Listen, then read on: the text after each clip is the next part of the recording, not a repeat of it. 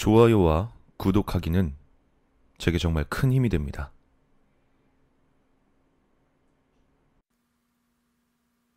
지금으로부터 5년 전, 그러니까 내가 19살 때 처음으로 호스트바에서 일을 하게 되었다. 고등학교를 나와 1년제 전문학교를 졸업한 직후였는데 일단 사회에 나오긴 했지만 고작 전문학교 1년 다닌 것 가지고 제대로 된 직장을 구하긴 쉽지 않았다.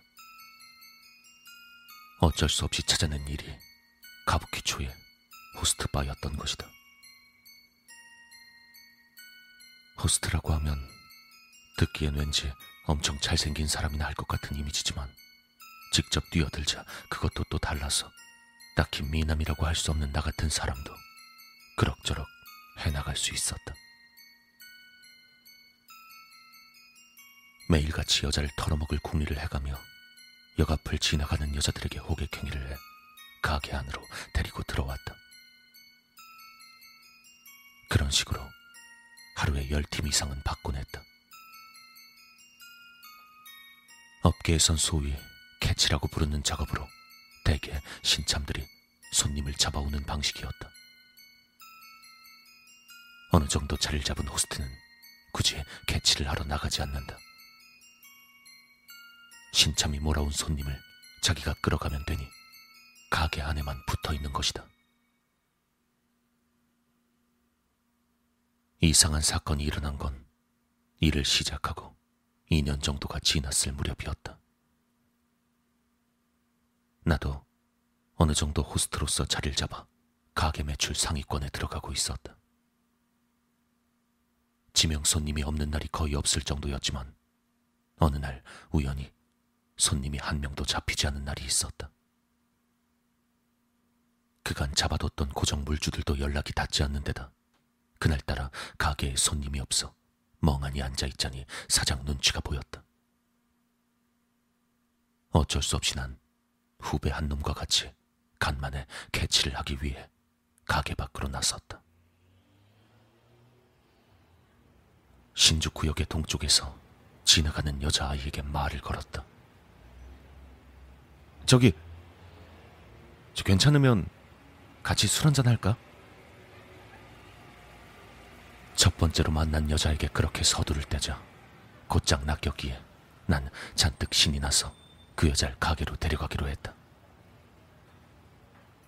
같이 있던 후배에게 먼저 가겠다고 말을 걸었다. 야, 나 먼저 간다. 어, 선배 벌써요? 너무 빠른 거 아니에요? 가게로 향하는 사이 여잔 싱글벙글 웃으며 말을 걸어왔다. 품엔 커다란 가방을 껴안은 채였다. 보아하니 호스트바를 자주 다니지 않는 것 같아 운이 좋다는 생각이 들었다. 웃는 얼굴로 말을 받아주고 있었는데 말을 하던 여자가 갑자기 우뚝 멈춰서선 이상한 이야기를 시작했다. 여자를 속이는 짓이나 가지고 노는 건 어떤 기분이냐는 질문이었다. 갑자기 그런 소리를 해대니 당황스러울 수밖에 없었다. 하지만 이제 와서 가게에 데리고 가지 않을 수도 없는 노릇이라 적당히 대답해 주기로 했다. 어, 글쎄. 난 속이거나 그런다는 생각은 한 번도 안 해봤는데 갑자기 왜 그래? 그리고 대답하는 것과 동시에 이상한 점을 알아차렸다. 아니, 그때서야 비로소 그 여자를 처음 제대로 바라봤던 건지도 모른다. 방금 전까지 가방이라고 생각했던 여자가 품에 안고 있던 것은 둥글게 말아놓은 모포였다. 뭔가 싶은 와중에 여자가 한마디를 덧붙였다. 모포에 정신이 팔려 있는 와중이었지만 여잔 분명히 이렇게 말했다. 이 사람도 나를 속일 생각이 없었을까? 라고. 분명 모포를 똑바로 바라본 채로 이 사람이라고 표현했다. 우리 둘 말고 주변엔 이 사람이라고 불릴 만한 다른 사람은 없었다. 마치 모포를 지칭하면서 하는 말 같았기에 여자의 얼굴을 자세히 들여다보니 여잔 아랫입술을 꽉 깨물고 있어서 입가에 뚝뚝 핏방울이 떨어지고 있었다. 어느새 가게 바로 앞까지 와 있었지만 이 여잔 제정신이 아니란 생각이 들었다. 난 가게에서 전화가 온 척 여자를 돌려보내기로 했다. 아, 그래요? 알겠어요. 저 미안한데 어떡하지? 지금 가게가 꽉 차서 자리가 없다네. 다음번에 다시 와줘야 될 것 같아. 그러자 여잔 아무 말 없이 역 쪽으로 걸어가 버렸다. 내심 마음이 놓이면서 피로감이 몰려왔다. 가게에 들어서자 전화가 울렸다.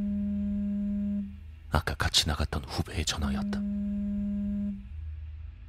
어, 선배, 벌써 들어갔어요? 어, 야, 말도 마라. 아까 그 여자, 아, 한- 완전 이상한 사람이라 그냥 보내고 혼자 왔어. 아, 진짜요? 저 지금 방금 손님 찾았는데 일단 바로 갈게요, 저도. 그래, 알았다. 가게에서 기다리고 있을게. 가게에서 사장과 잡담을 하고 있노라니 곧 후배 녀석이 돌아왔다. 후배가 데려온 여자는 아까 나와 같이 있던 모포를 품에 안은 여자였다. 그 순간 난 또 한 번 깜짝 놀랄 수밖에 없었다. 가만히 내 옆에 있던 사장이 갑자기 부엌으로 달려가더니 굵은 소금을 들고 나와 여자에게 마구 뿌려대기 시작했던 것이다. 후배와 난 도대체 뭐가 뭔지 영문을 몰라 그저 가만히 서 있을 뿐이었다. 소금을 맞은 여자는 괴성을 지르며 가게 안을 뛰어다니다 눈 깜짝할 사이 사라지고 말았다. 나와 후배는 경악해서 소리를 질렀다. 우리의 옆엔 눈이 시뻘개진 사장이 숨을 씩씩 몰아쉬고 있었다.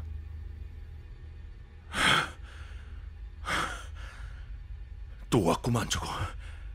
야, 방금 저거 위험한 새끼니까 앞으로는 조심들 해. 알겠어? 아니, 사장님. 방금 그 여자 어디로 간 건데요? 갑, 설마 귀신이에요?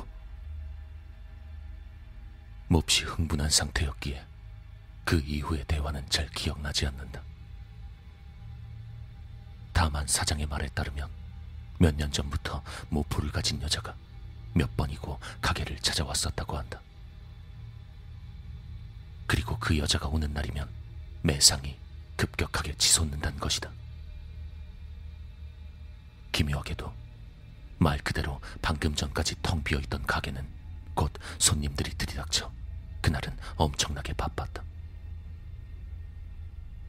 하지만 그걸로 끝이 아니었다. 그날 영업을 마친 뒤 사장에게 뒷이야기를 전해 들었던 것이다.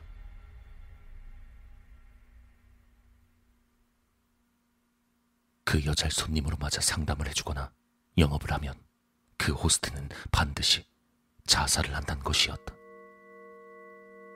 내가 호스트를 시작하기 전에도 몇 명이 자살을 했었다고 한다. 귀신을 처음으로 봤기에 나와 후배는 잔뜩 겁에 질림과 동시에 저주라도 받은 게 아닌가 싶어 일이 손에 잡히지 않았다. 그래서 우린 사장과 함께 셋이서 불제를 받으러 갔다. 하지만 사장은 신사 밖에서 머무르며 우릴 그저 기다릴 뿐이었다. 귀신이든 뭐든 여잔 잘 써먹기만 하면 돈이 되는 거야. 겁쟁이 같이 불젠 받아서 뭘 하나. 됐고 다른 애들한테 이상한 소문이나 퍼뜨리지 말라고. 새삼 이 사람은 이 바닥에서 뼈가 굵었구나 하는 생각이 들었다. 올해 나와 후배는 호스트를 그만두었다. 지금 우리 둘 다 신상에 큰 문제는 없지만 후배는 오른손 새끼 손가락을 나는 왼발 새끼 발가락을 각기 다른 사고로 인해 절단해야만 했다. 후배는 호스트를 그만두고 공사장에서 노가다를 뛰다 철근에 손이 끼어 그런 것이고 난 오토바이를 타다 굴러서 도랑에 발이 끼어 생긴 사고였다. 사고 당시엔 몰랐지만 나중에 와서 생각해보니 뭔가 섬뜩했다. 하필이면 왜? 우연이란 생각은 들지 않았다.